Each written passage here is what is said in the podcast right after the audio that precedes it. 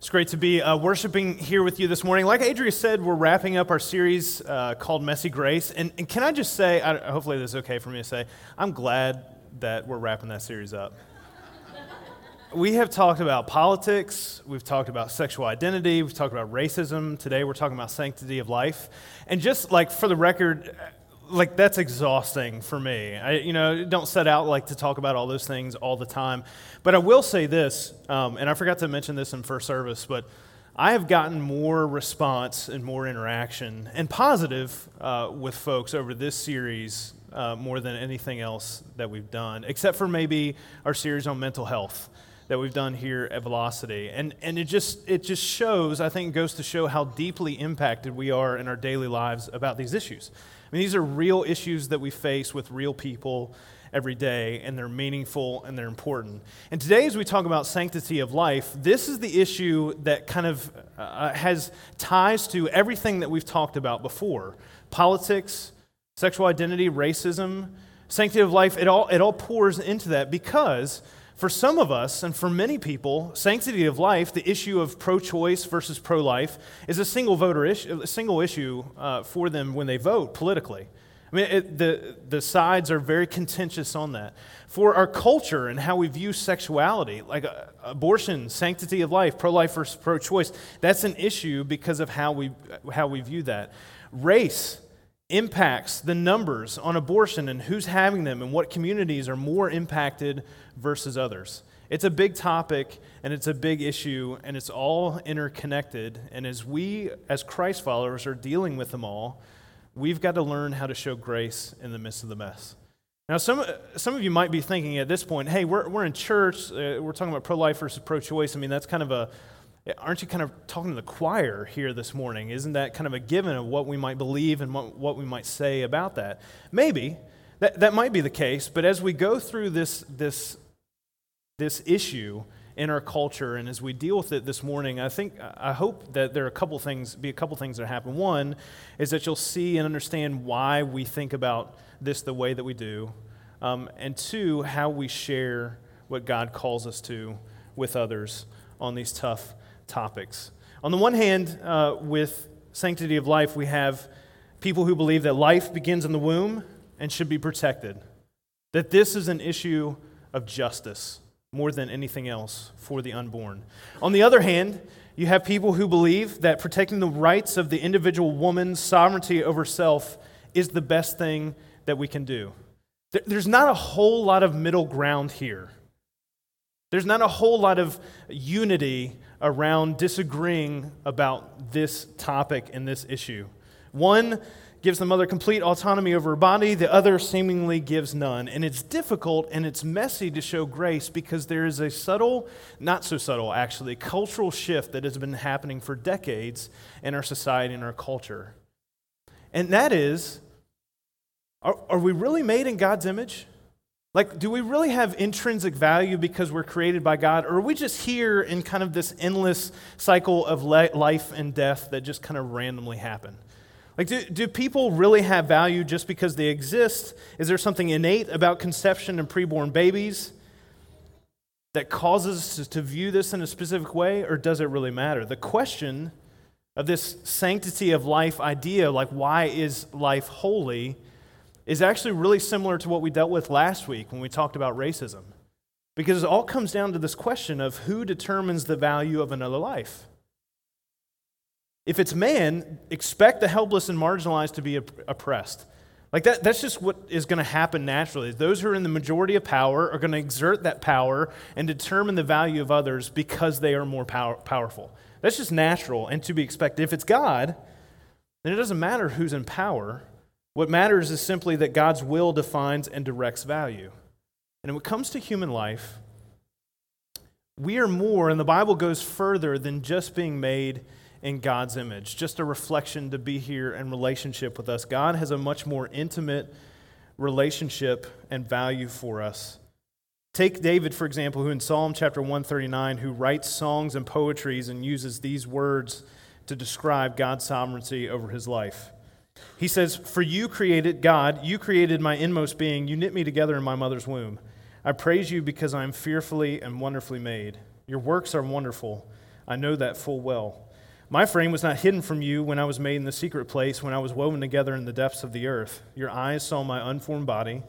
All the days ordained for me were written in your book before one of them came to be. See, David just didn't have this belief in a higher power that somehow gives value to humanity. He believed in something very unique about how God interacted with humanity. He writes this passage at a day and time when child sacrifice still existed. He writes about this in a time in which the nation of Israel had sacrificed their own sons and daughters to other gods and other idols in worship for him this belief in a higher power is not the thing that unites us on the issue of sanctity of life. Like, that's not the, the, the issue and the single thing. It's the uniqueness with which God interacts and feels and cares about community and his creation for us, for humanity, and for us. See, David is praising God for being intimately involved and committed to his life well before he was born. As a unique being, separate from his mom, even while in her womb his life and our lives were foreordained with purpose, foreknown by God with purpose and with meaning and with value. We're known by him before we even know ourselves or know that we're coming about. And this is why it's so dangerous, and this is why it matters. This is why it's so dangerous to make us the arbiters of the value of life. If it's us, when we determine the value of life, it's based on what we can see, and, th- and that's it. It, it, maybe if we're generous with somebody else, like we see them, we judge a book by its cover, right? Like that's, that's how we, we go about. If we're generous and, and when we're feeling nice and kind, maybe we'll, we'll see that there's some potential in someone else and, and there's a potential for them to do better and, and exist more. It, but, but really, we just kind of see the immediate thing. And if that's the case, if it's just based on that and it's just based on our experience, then abortion, euthanasia, suicide, it all makes sense.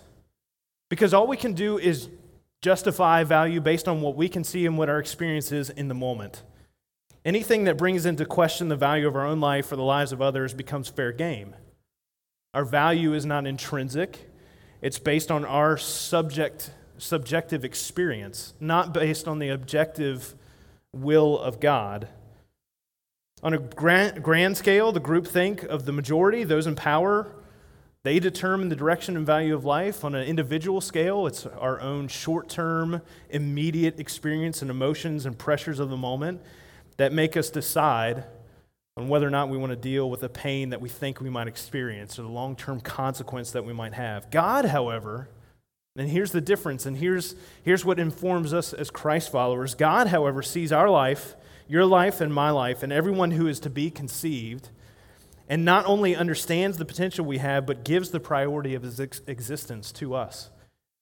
He calls creation good, he calls you and me very good. He creates a vast universe, and then he establishes you and I as stewards over it and as fellow experiencers of it with God. See, we believe, and this is the thing that we uh, kind of stack all this on, that God set life in motion and so he gets to set the parameters for existence.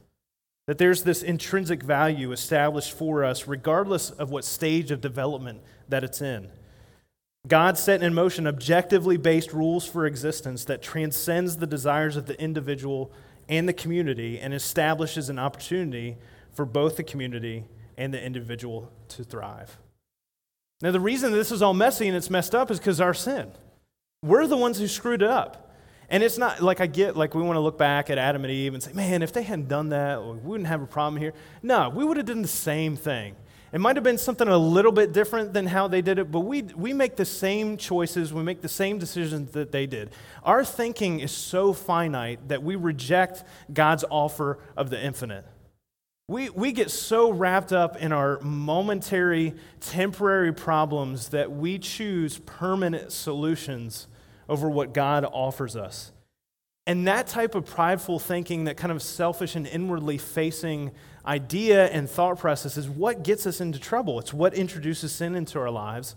And it informs and shows us like why we have this issue as human beings with abortion. I, I want to give you some, um, some statistics, some information, and, and, this is from the Guttmacher uh, Institute, and this is who actually the CDC gets a lot of their information from. They willingly admit that the Guttmacher Institute keeps much better uh, data, and they're much more comprehensive as they record information on abortion. And there are a couple of things that I think that are important for us to, to know and identify. The first thing is uh, that, that thing I referred to, that I said earlier, I'll refer to. Aren't you preaching to the choir when it comes to this topic? Isn't abortion and, and pro life and the pro choice argument, isn't that something that we already agree on and believe on as a church? Well, maybe. Because in 2014, 17% of abortion patients identified as mainline Protestant, 13% as evangelical Protestant, and 24% as Catholic.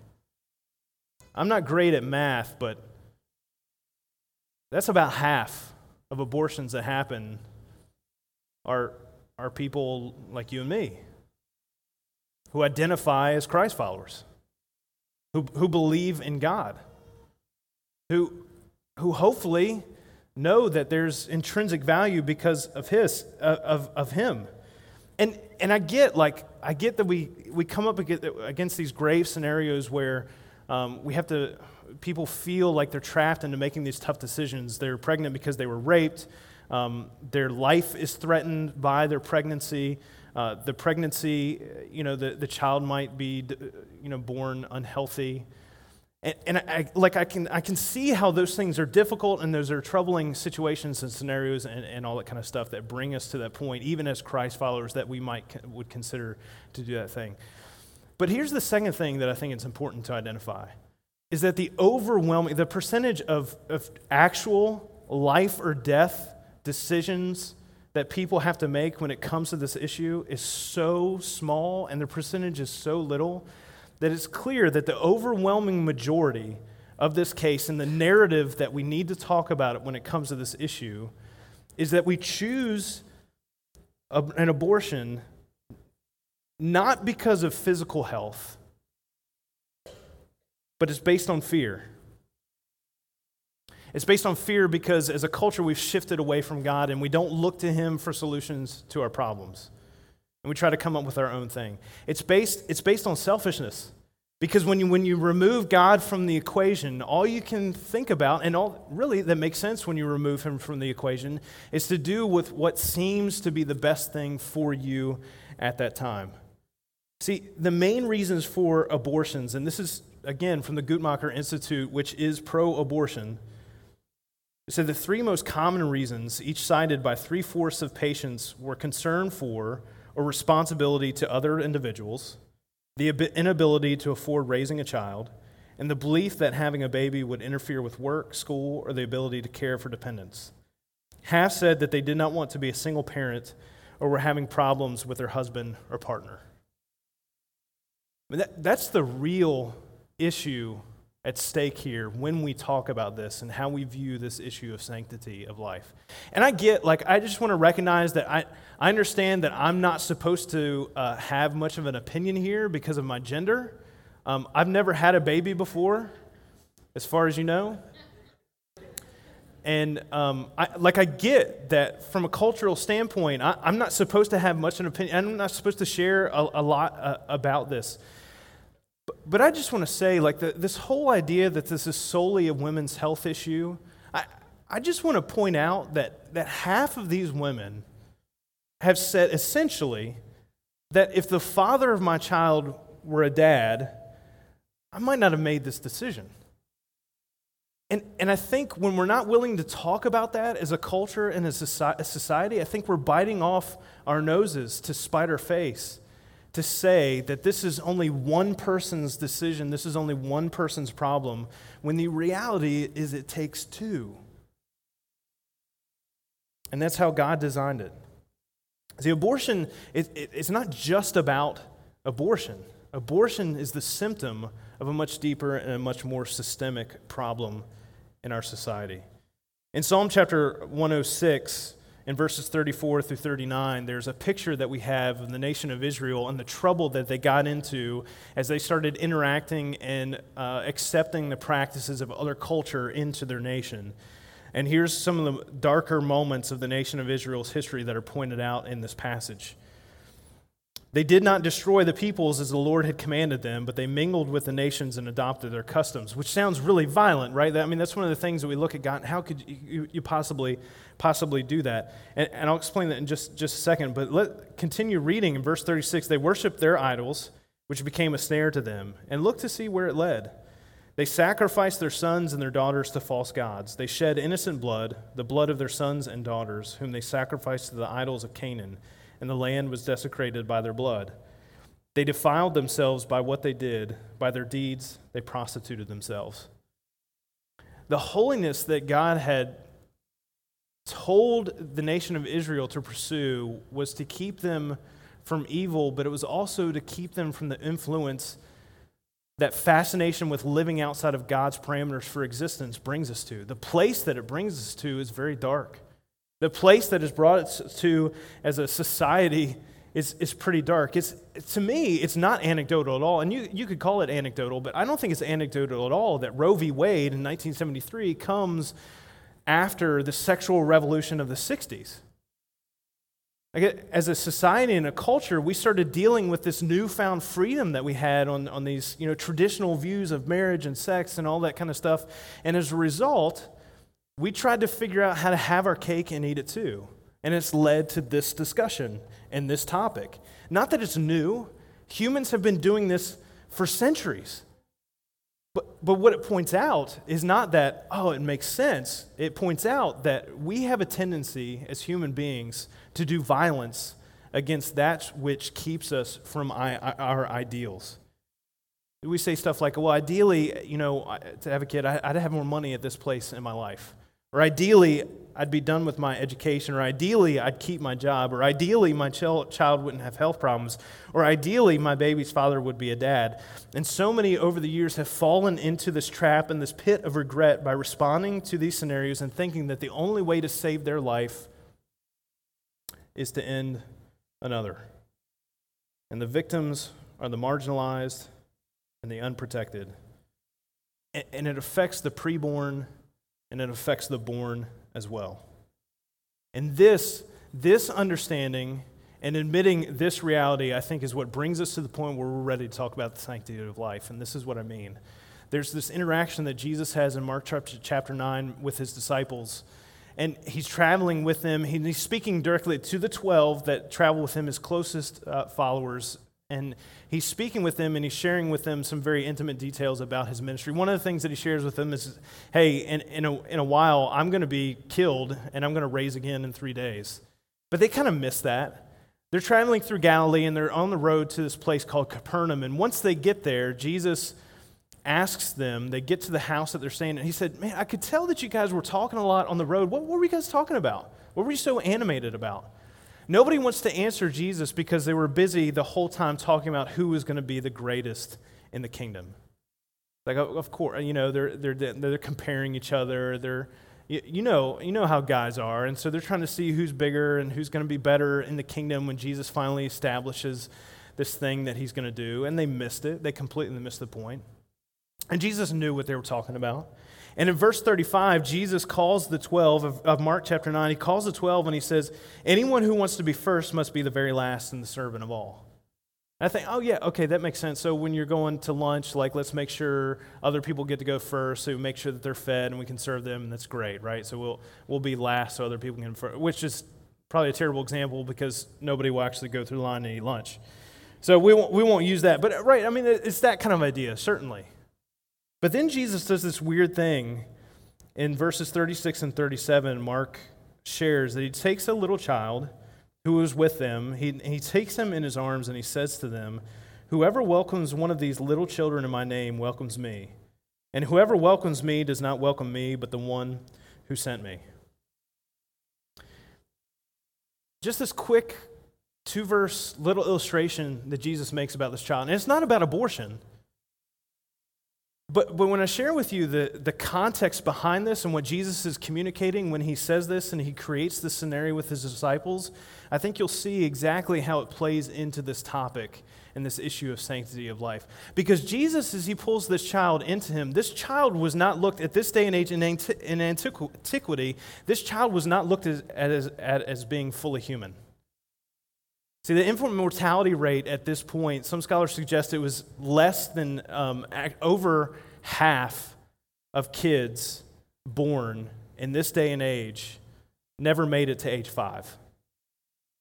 And so, what does that do to you as a society and as a culture? Well, you don't get too attached. So, you marginalize them. You kind of put them off to the side and say, well, you're not quite, we don't know, you know, we don't know that you're a fully viable human being yet. And so we're, we're not going to look at you as such in our society.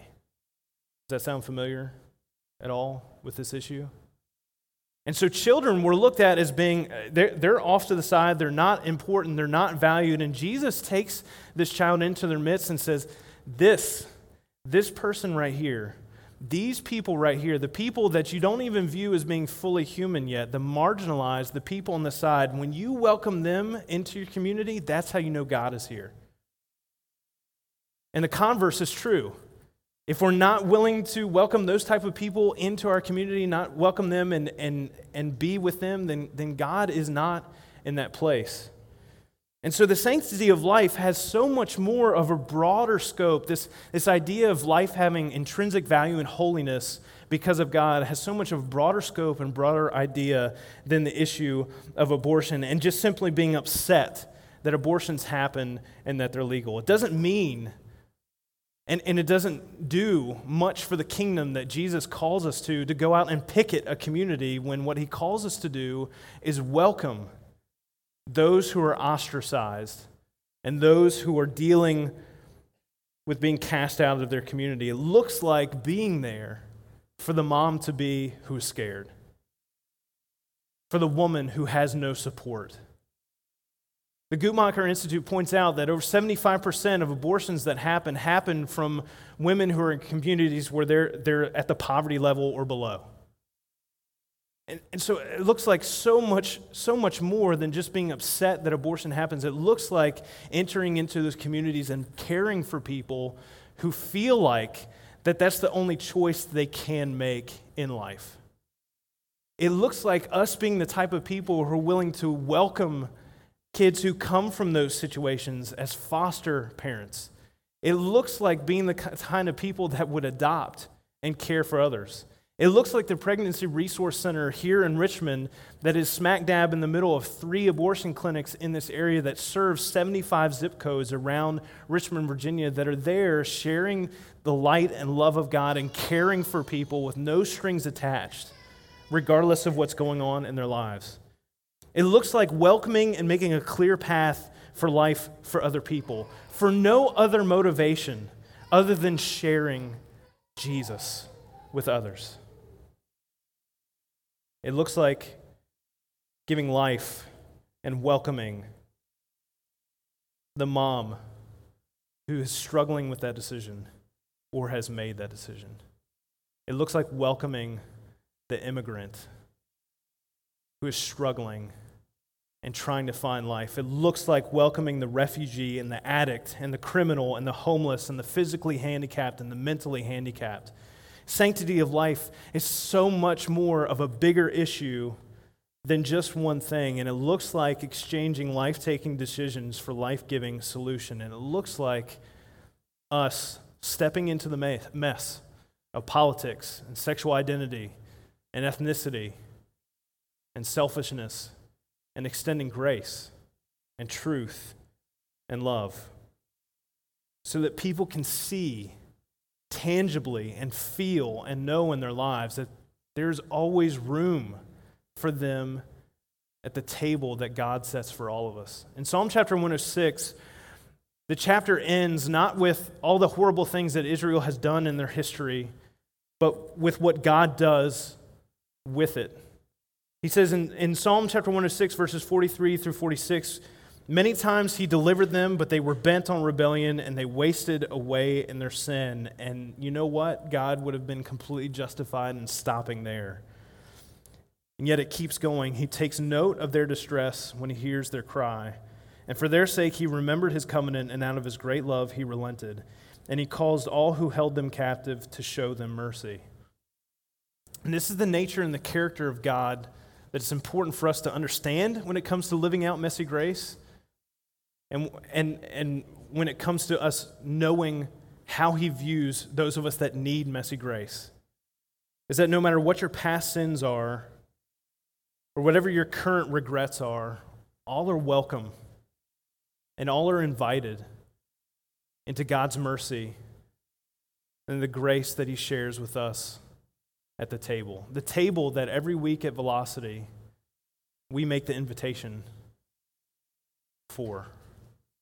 That, that we accept and understand that as sinners that we get to come here, regardless of where we stand on what issue, regardless of what we've done, regardless of what we will do, and we have this invitation to allow Jesus' death, burial, and resurrection, his holiness in place of our inability to be holy, to cause us to live in a different way, and it causes us to experience God's love in a different way.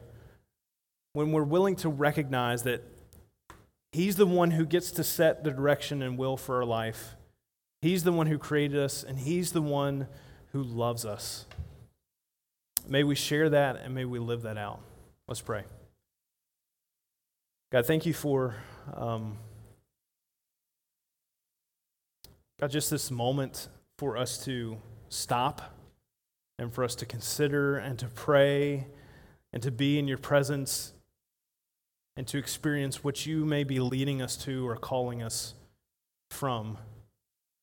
God, we ask that you um, guide us with your Holy Spirit's Holy Spirit into obedience to you into sharing your grace with others and living out your truth in such a way that draws others to you.